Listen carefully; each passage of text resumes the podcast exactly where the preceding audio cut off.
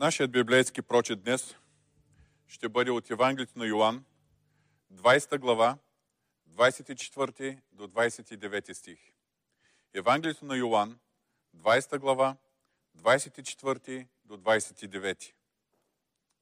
А Тома, един от 12, наречен Близнак, не беше с тях, когато бе идвал Исус. Затова другите ученици му казаха, видяхме Господа, а той им отвърна. Ако не видя на ръцете му раните от гвоздиите и не сложа пръста си в раните от гвоздиите и не сложа ръката си в ребрата му, няма да повярвам. И след 8 дни учениците му пак бяха вътре и това беше с тях. Исус дойде, когато вратите бяха заключени, застана на средата и каза, мир вам. Тогава каза на Тома, дай си пръста тук и виж ръцете ми, и дай ръката си и я служи в ребрата ми, и не бъди ни вярващ, а вярващ. Тома му отговори, Господ мой и Бог мой. Исус му каза, понеже ме видя Тома, ти повярва. Блажени онези, които без да видят са повярвали. Нека да се молим. Господи, аз вярвам, че и днес Ти имаш да ни говориш чрез Твоето Слово, чрез тези размишления. И затова Те моля в името на Исус, помажи умовете ни и сърцата ни. Помажи, помажи духовните ни уши и помогни ни да бъдем възприемащи на това, което Ти ще говориш тази сутрин за всеки един от нас. Молим Те, Словото Ти да бъде живо и деятелно. Молим Те, Ти да работиш за нашето възрастяване, за нашата промяна, а ако е необходимо и за нашето изобличение. В името на Исус Христос. Амин. Както знаем, скъпи брати и сестри, съгласно християнската традиция, днешния ден е наречен Томина неделя. Причината е точно тази среща, която Исус Христос е имал с Тома, един от неговите ученици. Той не е бил заедно с останалите, когато Христос се е явил на, не, се е явил на тях за първи път, в деня на своето възкресение. Затова, когато Исус Христос, когато ученици го срещнали, те му се похвалили и казали, видяхме Господа. И тук идват прочути негови думи, ако не видя и ако не пипна. Нека да си припомним, че в деня на своето възкресение Исус Христос се е явил най-напред на Мария Магдалена, още там на гроба. После той се е явил на другата Мария, майката на Яков и Саломе, вероятно връщайки се от гроба по пътя към горницата, където са били учениците. Защото тези жени са отишли при учениците и са им казали, че видяли празния гроб, че срещнали Исус. Тогава Петър и Йоан се затекли към гроба и може би там този момент, в този период, след като са отишли на гроба, Исус Христос се е явил и на Кифа, т.е. на Симон Петър. След обед Исус Христос се е явил и на двамата пътуващи за Емаус. И чак вечерта той се е явил на десете ученика, които били събрани в горницата. Както казах, Тома не бил с тях. Затова, когато те му съобщили и му се похвалили, че видяли Господа Исуса възкръснал, неговата реакция е била, ако не видя на ръцете му раните от гвоздите, не сложа пръста си в раните от гвоздите и не сложа ръката си в ребрата му, няма да повярвам. Ако не видя, ако не пипна. На всички не позната тази философия, която е толкова популярна между хората. Но противно на тази човешка философия, думите на Исус Христос към Тома са следните. Понеже ме видя Тома, ти повярва. Блажени онези, които без да видят са повярвали. Блажени унези, които без да видят са повярвали. Защо? Защото вярата не е свързана с това, което виждат естествените ни очи. Не е свързано с това, което е, можем да възприемем от, и което се случва в материалния свят. В Евреите 11 глава 1 стих ние четем дефиницията на вярата. А вярата е даване твърда увереност в тези неща, за които се надяваме. Убеждение за неща, които не се виждат. В 2 Коринтияни 5 глава 7 стих четем, защото с вярване ходим, а не с виждане. Вярата е гледане на невидимите неща, на духовните реалности. Когато казвам, че вярата не е виждане, има предвид, не е свързано с това сетивно виждане в материалния свят, естественото ни виждане. Но, но вярата е гледане в невидимите неща, в духовните реалности. Съгласно 2 Коринтини 4 глава 18 си, в което, който четем, че ние не гледаме на видимите, а на невидимите неща, защото видимите са времени, а невидимите вечни. А в посланието към евреите, 11 глава, ни дава този списък на героите на вярата и ни дава много ясно описание какво представлява вярата. И веднага след това, заключавайки, обобщавайки всичко в, първите думи на 12 глава, авторът ни казва, нека с търпение тичаме на очертаното през нас поприще. Това е нашият път на вярата.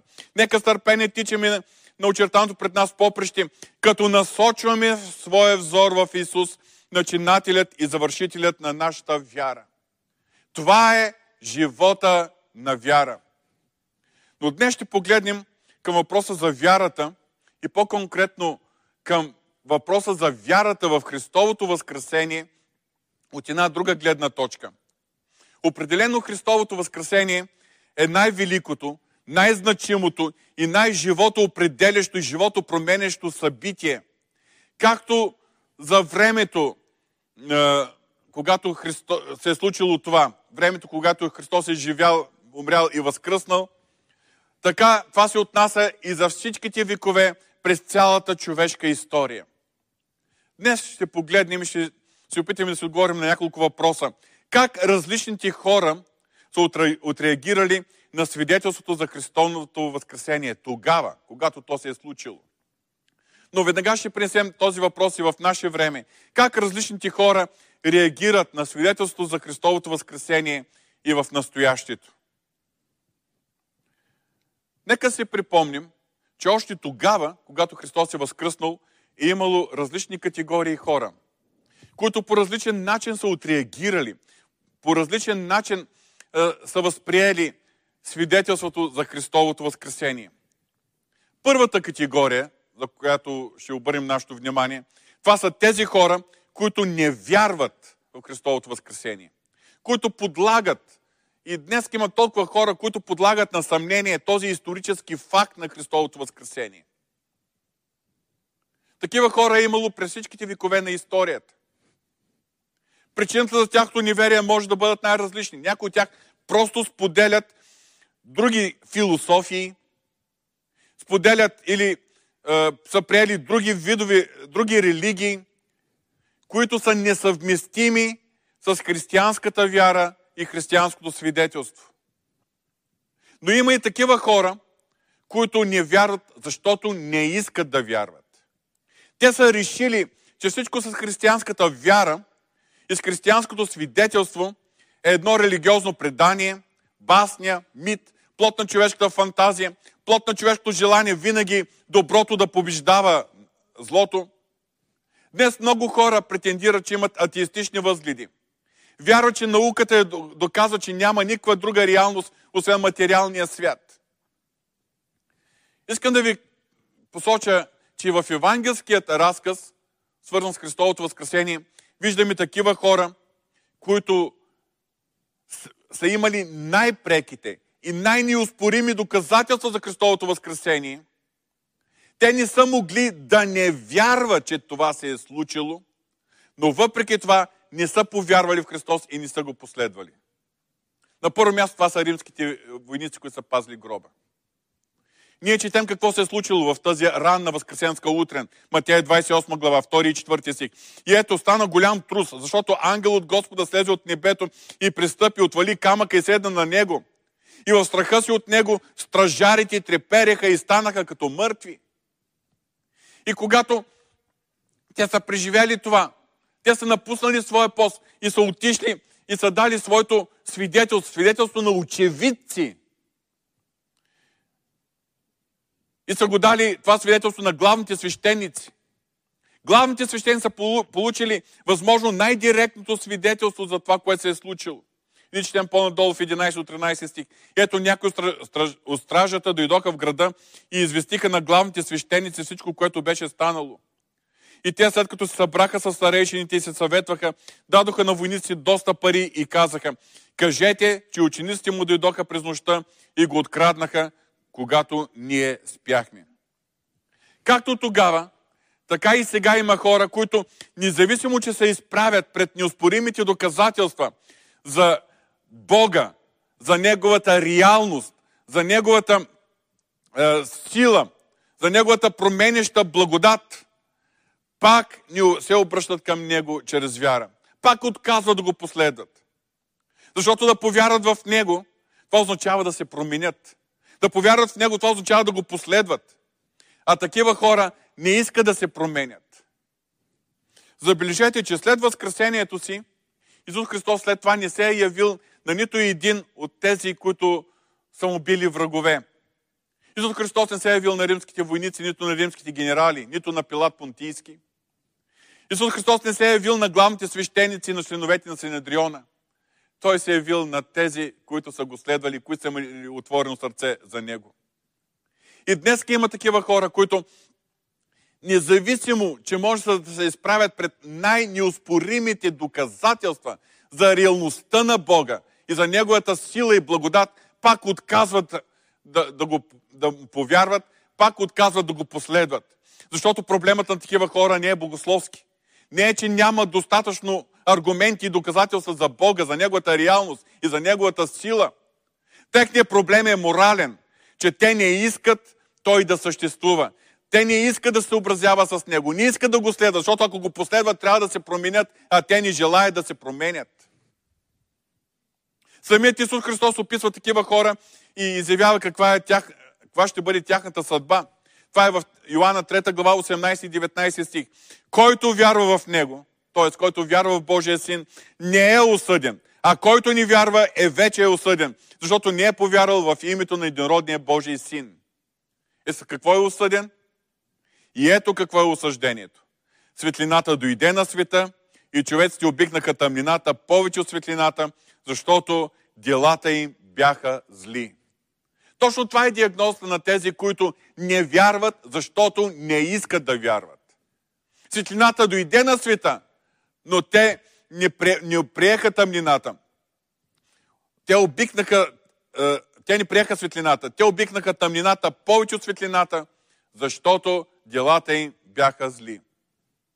И все пак имаме един случай, описан в Новия Завет, когато Исус Христос е срещнал и се е явил на един от неговите противници. Един от неговите гонители, гонители на ранната църква.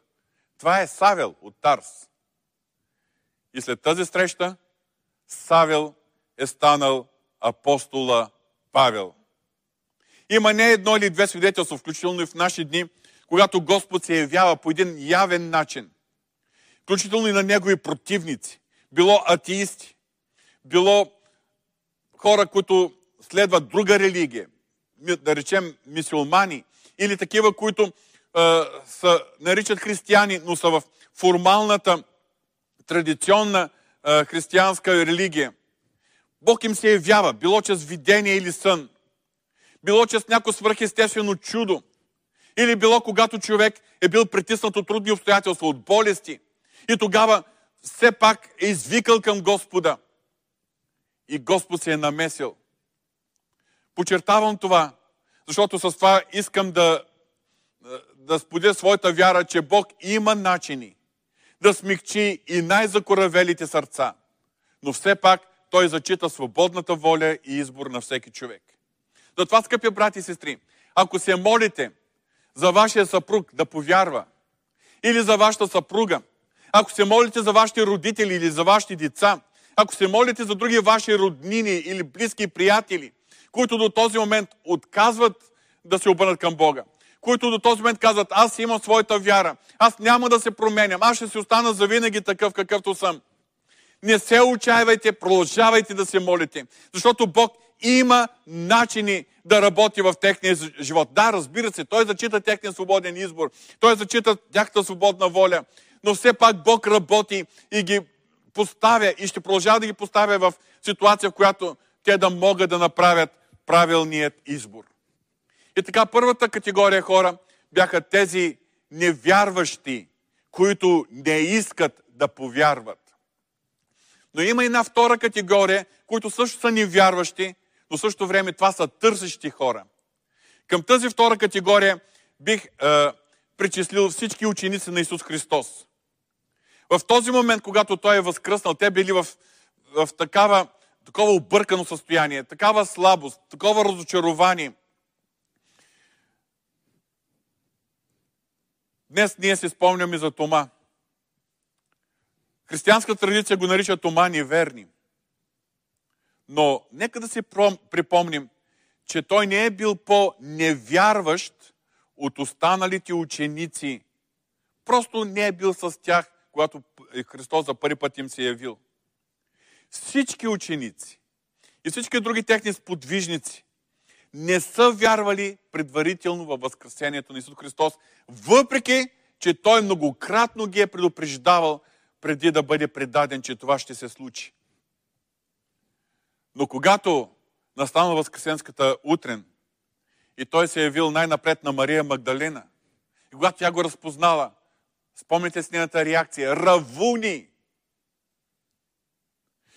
И тя веднага е, отишла да разкаже на другите ученици това, което се е случило. Спомняте ли си и за другите жени, които отивали рано, рано сутринта на гроба? Евангелист Матей ни казва, че когато те са го видяли, когато той им каза здравейте, те се приближиха, хванаха се за нозете му и му се поклониха. Жените били първите благовестителки за Христовото възкресение. Ами по-нататък, двамата пътуващи за Емаус, които въпреки свидетелството на жените, че са видяли гроба отворен, че са имали видение на ангели, че са срещнали с Исус Христос, въпреки това все още те не са вярвали и така разпарено са коментирали тези последни събития. Тогава към тях се е приближил Исус Христос, но те първоначално не са го разпознали. Но по-късно, когато Той е станал невидим за тях, те са си казали, ни гореше ли в нас сърцето ни, когато ни говореше по пътя и когато ни тълкуваше писанията. И в същия час станаха и се върнаха в Иерусалим, където намериха събрани 11 и тези, които бяха с тях. И останалите ученици, след като се срещнали с Христос в горницата, при тази първа среща в вечерта, след Неговото възкресение, те при първата си среща с Тома са, му са похвалили. Видяхме Господа. И днес ние си припомняме среща точно между Исус Христос и Тома. И след 8 дни учениците му пак бяха вътре. И Тома беше с тях. Исус дойде, когато вратите бяха заключени, застана сред тях и каза, мир вам! И тогава каза на Тома, дай си пръстите тук и виж ръцете ми, и дай ръката си я служи на, в ребрата ми, и не бъди не вярващ, а вярващ. Забелязвате ли, че винаги, когато Исус Христос се явява на своите ученици или на по-широкия кръг от негови последователи, той много добре знае каква е нуждата им. И винаги той се явява, за да посрещне тяхната нужда, тяхното объркване, да отговори на техните въпроси. Когато учениците били оплашени и в първата неделя на Възкресението и следващата неделя, когато Тома е бил с тях, първото нещо, което той им каза е мир вам. Но веднага след това се е обърнал към Тома и му казал, дай пръста си тук и виж ръцете му. Като че ли Исус Христос е присъствал в този разговор. Той много добре е знал неверието на Тома. Много добре е знал неговата претенция. Ако не видя, ако не пипна, няма как да повярвам. И Исус Христос идва и отговаря точно на неговата слабост, точно на неговата нужда. И забележете, една среща с възкръсналият Исус Христос е била достатъчна, за да бликне вярата в сърцата на тези хора, на неговите ученици и по-широкия кръг от негови последователи.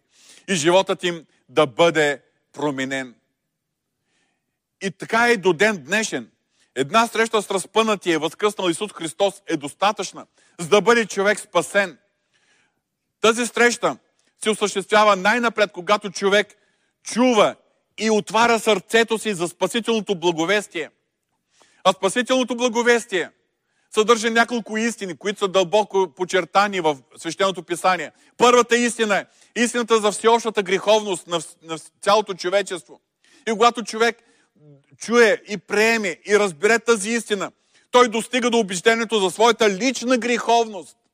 И това убеждение, че е грешен, го води към покаяние до Бога. Но заедно с тази истина за всеобщата греховност, когато човек осъзнава своята лична греховност и застава пред Бога в покаяние, Благовестието съдържа истината за значението на Христовата изкупителна жертва, на Неговите страдания и смърт, значението на пролятата Негова кръв и съответно за триумфалното му възкресение.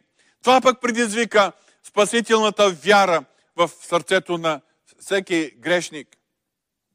И тогава, когато човек застане пред Бога с покаяние, когато в сърцето му блика вяра, човек взима решение да предаде и да посвети живота си на Бога и да следва Исус Христос.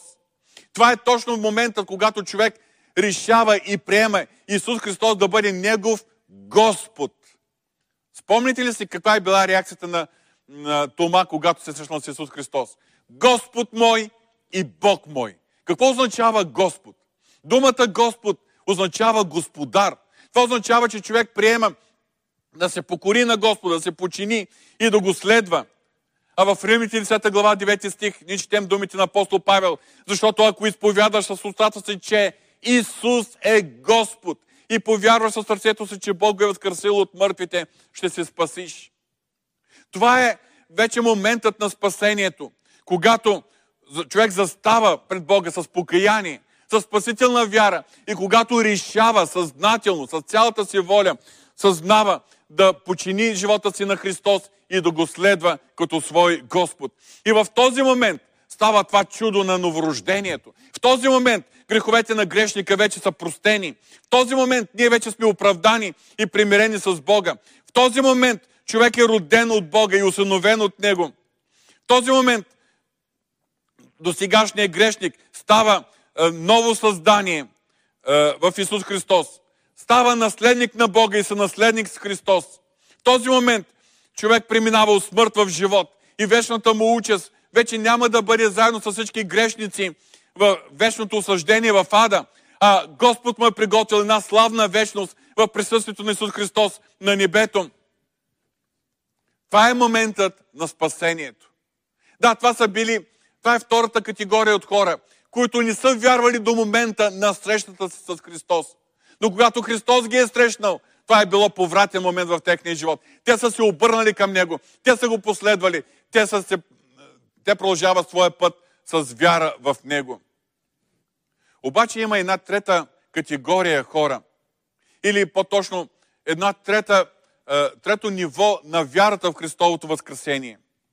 Това са вярващите в Христос, подчертавам, вярващи в Христос, които освен, че са спасени, но осъзнават най-дълбокия смисъл и цел на Бога, свързани с Неговото възкресение.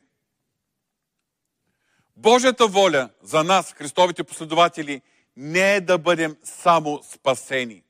Има и нещо повече. Поради тази причина, Исус Христос, след като се е явил първоначално на своите ученици и група последователи, по-широк кръг, даже Словото описва, че веднъж се е явил и на 500 души наведнъж. Вярвам, че в тях вече е имало тази вяра, че Той е възкръснал. Вярвам, след като Той е отворил умовете им да разберат писанията, че те са имали вече тази спасителна вяра, за да бъдат спасени в новозаветния смисъл на думата. Защото преди Христовата жертва спасението е било единствено по силата на Стария завет. Но с Христовата жертва е била пролята кръвта на Новия завет, включен Новия завет. И вече спасението става по един нов начин, по нови духовни закони, по-превъзходни обещания. И така, те са имали вече тази спасителна вяра, а, за да бъдат спасени. Но Исус Христос е продължавал да им се явява, за да могат техните духовни очи да бъдат отворени и да имат едно истинско дълбоко прозрение за Неговата воля, Неговия призив и Неговото поръчение. Точно за това Исус Христос е явил на седемте Негови ученици край Тивериадското езеро или Галилейското езеро, за да може в тази среща Симон Петър да чуе думите Паси агънцата ми, паси овцете ми. С други думи, ти вече имаш спасителната вяра. Аз съм ти простил. Твоите грехове са простени. Ти си син на Бога, новороден, в новозаветния смисъл на думата. Но аз имам нещо повече за тебе. Вместо да се връщаш към стария занаят, защото точно Симон Петър е казал на другите ученици, аз отивам да лова риба. И отишъл заедно с останалите на Галилейското езеро, просто да се завърне към стария бизнес, към стария занаят. И Христос му казва, вместо да се връщаш към стария си бизнес, аз имам нещо друго за тебе. Паси аганцата ми. Паси овцете ми. Затова преди да се възнесе в процеса на своите явления, той им предал и великото поръчение. И ако внимателно изследвате е, как той е записано в различните Евангелия и в първа глава на Дяни на апостолите, вие ще видите, че е, при различни обстоятелства Исус Христос е споделял това велико поръчение. А евангелист Лука даже го описва в един обобщен вид. Но нека се припомня, в Матея 28 глава, 19-20 стих четем думите на Исус Христос към своите ученици. Даде ми се всяка власт на небето и на земята. И така идете и създавайте ученици измежду всички народи и ги кръщавайте в името на Отца и Сина и Святия Дух, като ги учите да пазят всичко, което съм ви заповядал. И ето, аз съм с вас през всичките дни до свършика на света. Евангелист Марко в 16 глава, 15-16 стих е записал Идете по целия свят и проповядайте благовестието на всяко създание. Който повярва и се кръсти, ще бъде спасен, а който не повярва, ще бъде осъден. Защото смисълът на Христовото възкресение не се състои само в това неговите ученици и по-широкият кръг от негови последователи да бъдат спасени. Ако беше само това, какво би станало с останалите хора през следващите поколения? Какво би станало с самите нас? Смисълът на Христовото възкресение е по-дълбок. И тук обобщено е записано от Евангелист Лука последният начин. Така е писано, че Христос трябва да пострада и да възкръсне от мъртвите на третия ден. И че трябва да се проповяда в Неговото име покаяние и прощение на греховете между всички народи, като се започне от Иерусалим. Вие сте свидетели за това. И ето аз изпращам върху вас обещанието на моя отец, а вие стойте в града Иерусалим, докато се обличете с сила отгоре. Както казах преди малко, тези е, думи на Евангелист Лукаса, е, може би едно обобщение на всичките случаи, когато Исус Христос отправя това велико поръчение на своите ученици, защото веднага след това казва как той се е издигнал и е бил възнесен на небето. Но този е, случай, кога на Христовото възнесение, по-подробно е описан в Деяните на апостолите първа глава.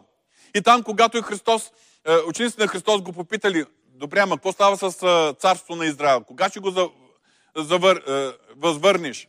И той им казал, не е за вас да знаете години и времена, които Отец е положил в собствената си власт, но ще приемете сила, когато дойде върху вас Святия Дух и ще бъдете свидетели за мене, както в Иерусалим, така и в цяла Юдея и Самария и до края на земята.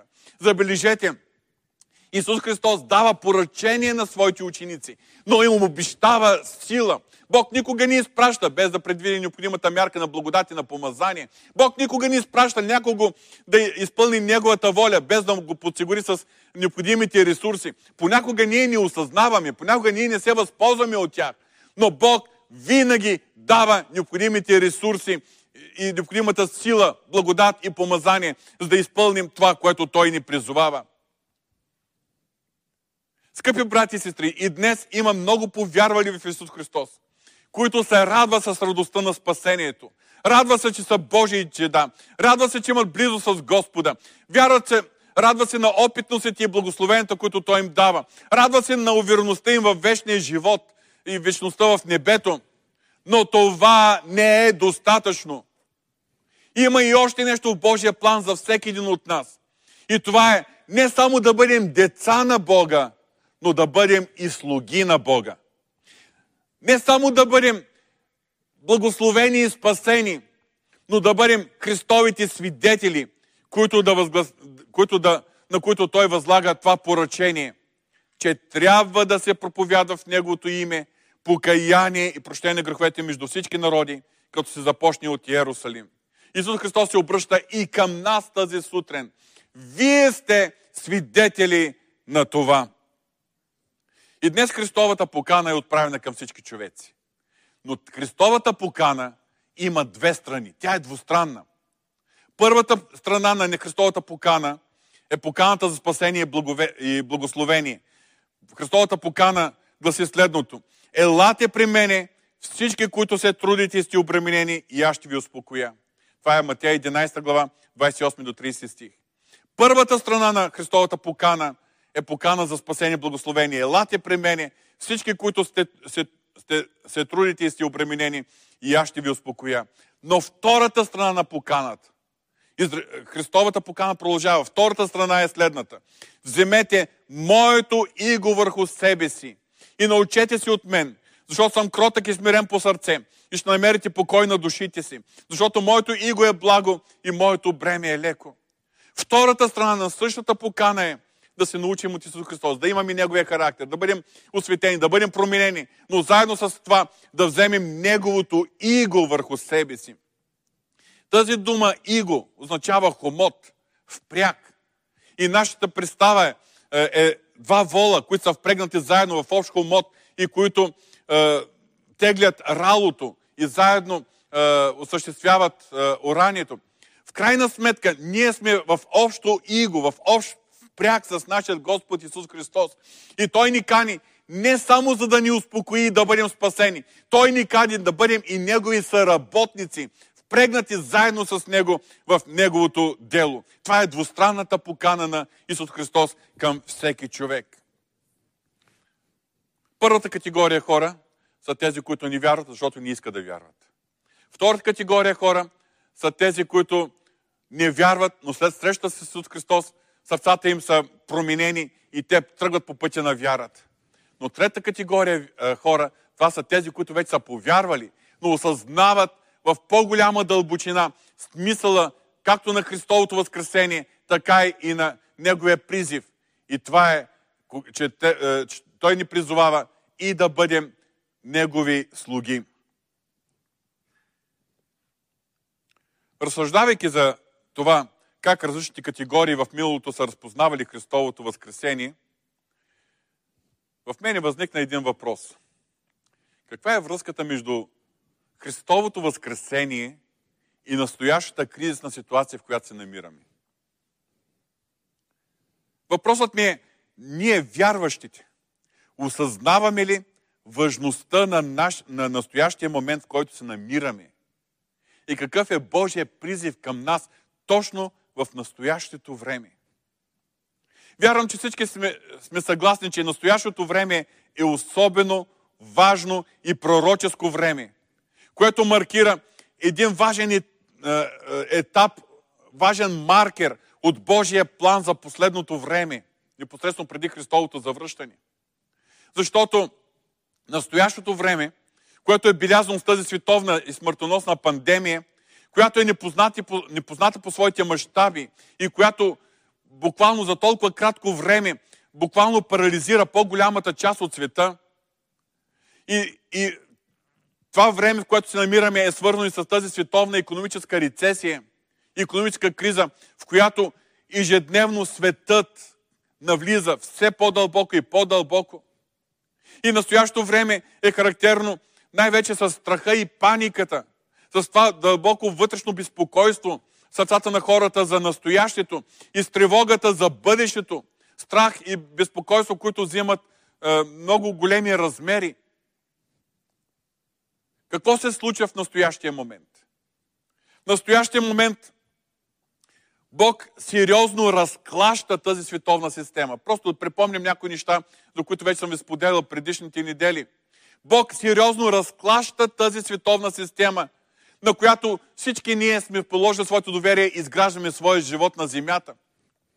Основанието за това е Евреите 12 глава 27 и 28 стих. По този начин Бог показва както на нас вярващите, така и на цялото човечество, колко нетрайно и колко и нестабилно всичко в този свят. Всичко, което, върху което хората възлага своето доверие, което служи за тяхна опора. Как за толкова кратко време човек може да загуби. Световната економика може да се стрине. И как дори и хора, които са имали, са били заможни и са имали приличен е, стандарт на живот, могат след това да се борят за своята прехрана. Как е, плановете за реализация, за бъдещето може да се струтят и да пропаднат. На този етап Бог само ни показва нещата, които се клатят. Те се клатят, но още, още не са се струтили. Но ние знаем, че ще настане време. И това време ще бъде скоро, когато, съгласно Евреите 12 глава, нещата, които се клатят, ще се струтят и ще бъдат устранени, ще бъдат премахнати. И ще остане само това, което не се клати. Вечното царство на Бога, което ще бъде изявено на тази земя. В същото време Бог сериозно ни предупреждава, че времето на грабването на църквата и на Христовото второ пришествие е много близо. На нас ни остава един много кратък период, отрязък от време, на благоприятно време, което ние можем и трябва да използваме за две важни неща. Първото, да се подготвим за скорошната ни среща с Исус Христос. Дали ще бъде че смъртта или Христос ще дойде много скоро, ние не знаем, но всеки един от нас трябва да бъде подготвен да се срещне с нашия Господ Исус Христос.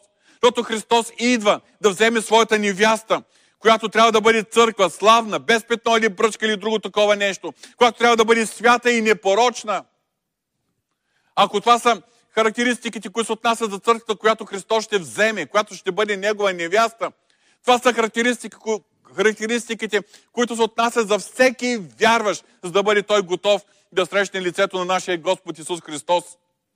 И второто, важна а, цел или важна, а, важна цел, поради която, поради която Христос ни дава това благоприятно време, кратко и благоприятно време, е да бъдем активни и да работим за Него.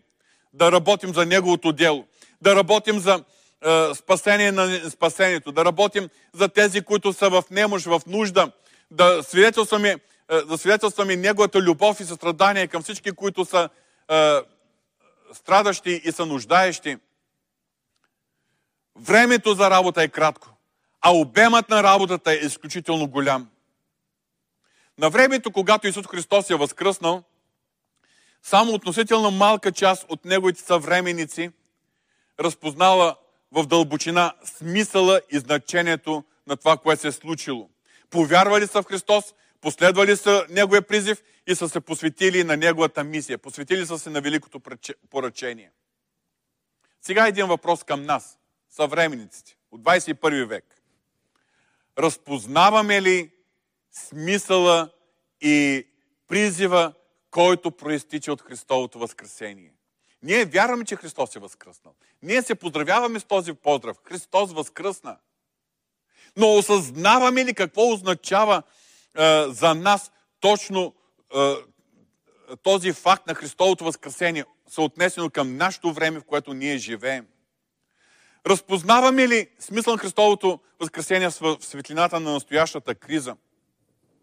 Разпознаваме ли, имаме ли духовното прозрение да разпознаем кое е важното в нашия живот и да можем да отделяме важното от второстепенното.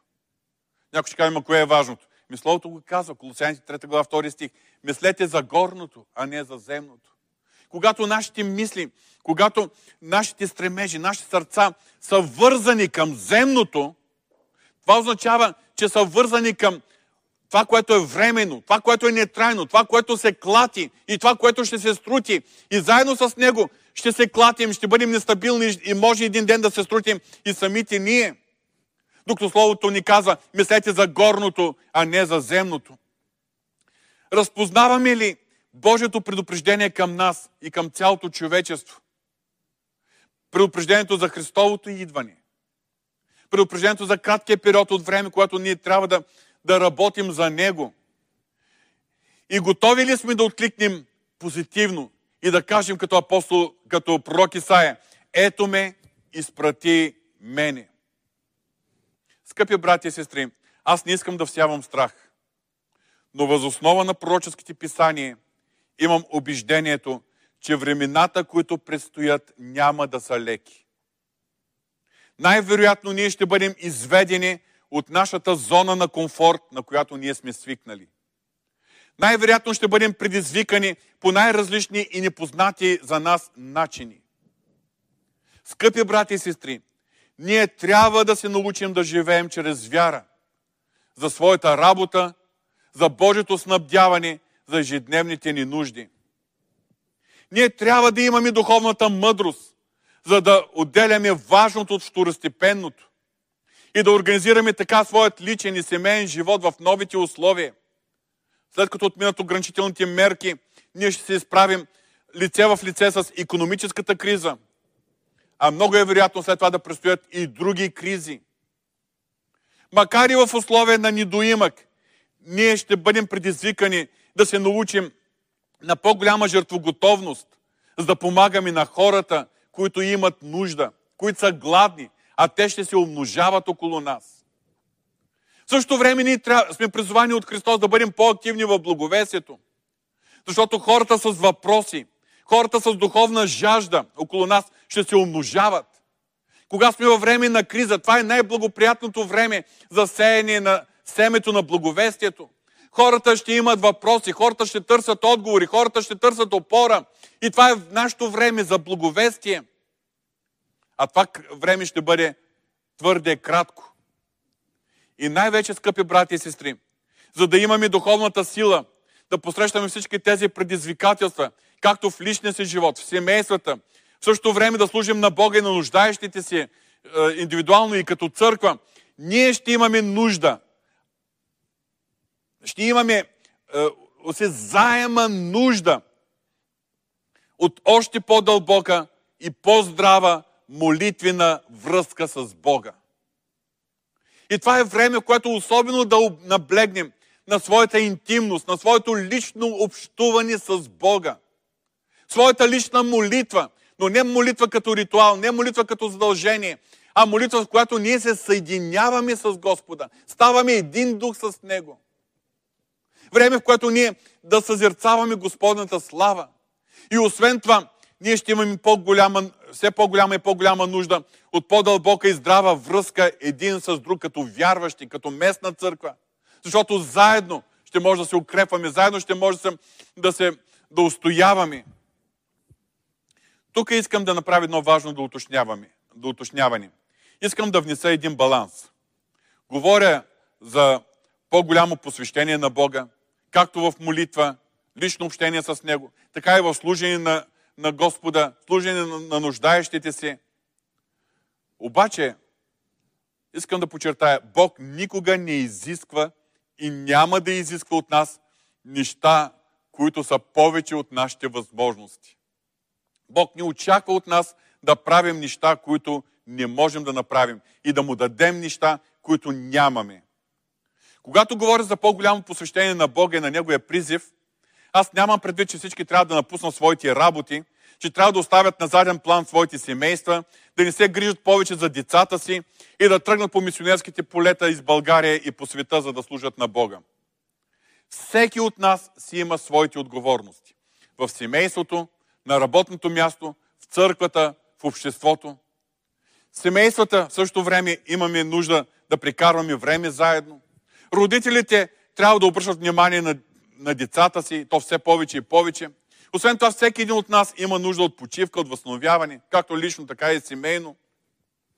Но в същото време, всеки от нас разполага с някакво време, повече или по-малко свободно време.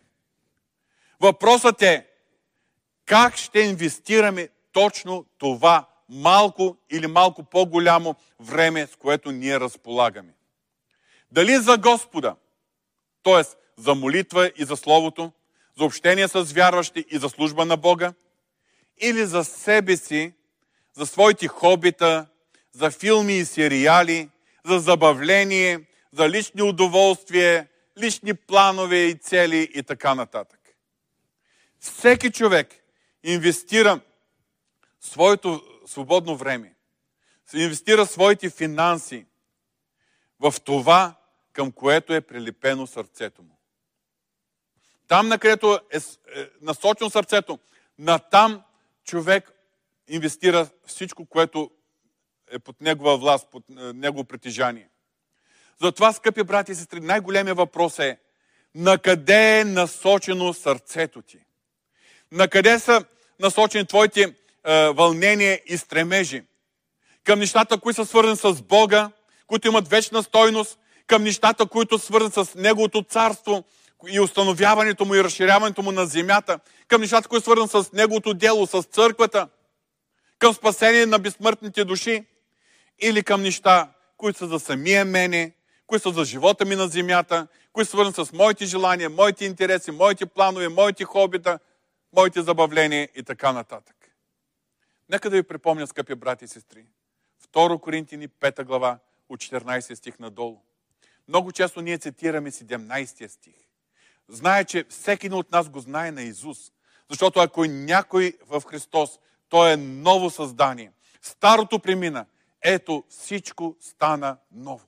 Но забележете, че този 17 стих започва с думата за това, която е обобщаваща на всичко казано преди това. И сега искам да обърна внимание на предишните стихове, които са обобщени в тези думи на апостол Павел. Ако е някой Христос, той е ново създание. Предишните стихове гласа следното. Защото Христовата любов ни принуждава да разсъждаваме така, че понеже един е умрял за всички, то всички са умрели. И, и че той умря за всички, за да не живеят вече живите за себе си, но за този, който за тях е умрял и възкръснал. Какво е влиянието и значението на Христовото възкресение за тебе и за мене? Да не живеят вече живите за себе си, но за този, който за тях е умрял и възкръснал. Нека отново да си припомним среща на Исус Христос с Тома. Когато Исус Христос му подал ръцете си и го поканил той да пипне раните му, показал и раната на реброто му, тогава Тома е възкликнал Господ мой и Бог мой. Не зная какви са били мислите и плановете на Тома преди тази среща с Исус Христос. Вероятно, след като той е видял как неговият учител е бил предаден, когато заедно с останалите ученици те са, е, той е бил така разочарован, объркан, вероятно е започнал да планира с какво ще се занимава от тук нататък. Може би е съжалявал за пропиляните в кавички три години и половина, които той е инвестирал с много надежди, но тези надежди са оказани на празни. Вероятно той се е мислил с какво ще се занимава, вероятно да се върне при семейството си в Галилея. Но едно съм сигурен, че Тома не е планирал бъдещето си по начина, по който в действително се е стекал след срещата му с Исус Христос. Тази среща с Исус Христос за него е била живото променяща. Тази среща с Исус Христос е променила посоката на неговия живот, на неговите мисли, на неговите цели, на, на всичко това, което е Той. От този момент, когато Той е казал Господ мой и Бог мой, Исус Христос не е бил само неговият учител, с който той е свикнал да прикарва време през последните три и половина години. За него той е бил неговият Господ, т.е. господарят, който определя посоката на живота му, който му определя каква работа има той да върши. Според църковното предание, след Педесятница, Тома е заминал да благовества на изток, в областите Партия и Мидия. Това са на територията на днешен Иран и стигнал до, дори до днешна Индия. Той се счита като апостол на Индия. Съгласно останали исторически е, източници до наши дни, Неговото благовестителско и апостолско служение е било съпроводено с много чудеса и знамения, но и с много страдание и гонение. Накрая той е умрял мъченически. Според някои предания той е бил прободен с копие, а според други набит на пет кола. Тома, който е приел Исус да бъде Неговият Господ. Днеска ние също сме приели Исус и сме го изповядали като наш Господ. Вярвам, че Бог ни очаква от нас ние да умираме за Христос, а очаква от нас да живеем за Христос.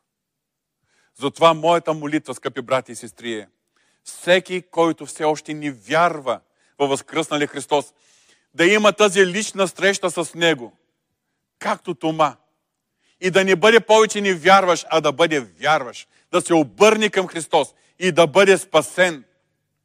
Но също така, всеки, който вече е повярвал и се радва с радостта на спасението, но е достигнал само до тук, да проумее и да осъзнае Божия призив за посвещение в благовестие и в служение на Бога и на хората. Че Бог има за нас едно по-високо ниво на нашето християнско посвещение, за което ни кани. И това е смисълът на Христовото възкресение, което ние би трябвало да имаме духовното прозрение и да осъзнаем. Аз ще се моля и за всеки, който вече се е посветил на делото на служението. Макар и малкото, което може да даде от себе си. Малкото свободно време, малкото сили, малкото средства, но, които ги дава за каузата на Христос. Да бъде още повече насърчен и по-дразновен да служи на Бога и на хората и да се радва на плода от своя труд за Него, защото Божието Слово ни уверява, че трудът ни за Господа не е напразен. Амин. Боже святи, ние ти благодарим за това, че ти възкръсна от мъртвите. Исус, Това е славната победа. Благодарение на това възкресение, ти си превъзвишен. Ти си отдясно на Отец, нашия ходатай застъпник, нашият първосвещеник. Ти си този, който притежава името на всяко друго име. И затова ние сме радостни, ние сме щастливи. Благодарение на Тебе, ние сме спасени. Но ние Ти благодарим, Господи, и за Твоето велико възкресение, което ни говори, че Ти ни каниш за нещо повече от спасение. Ти умря и възкръсна не само за да наследим вечния живот в небесата. Ти умря и възкръсна, за да разпространяваме това благовестие и на хората, които все още не са го чули или не са се обърнали към Него. Господи, затова тази сутрин говори на сърцата ни. Моля те, говори на сърцата ни. Моля те, Господи, в този момент, когато ние сме застанали в молитва и на различни места, в своите домове, вярващите са застанали пред Тебе, говори на сърцата ни и засилвай Твоя призив. Молим Ти в името на Исус.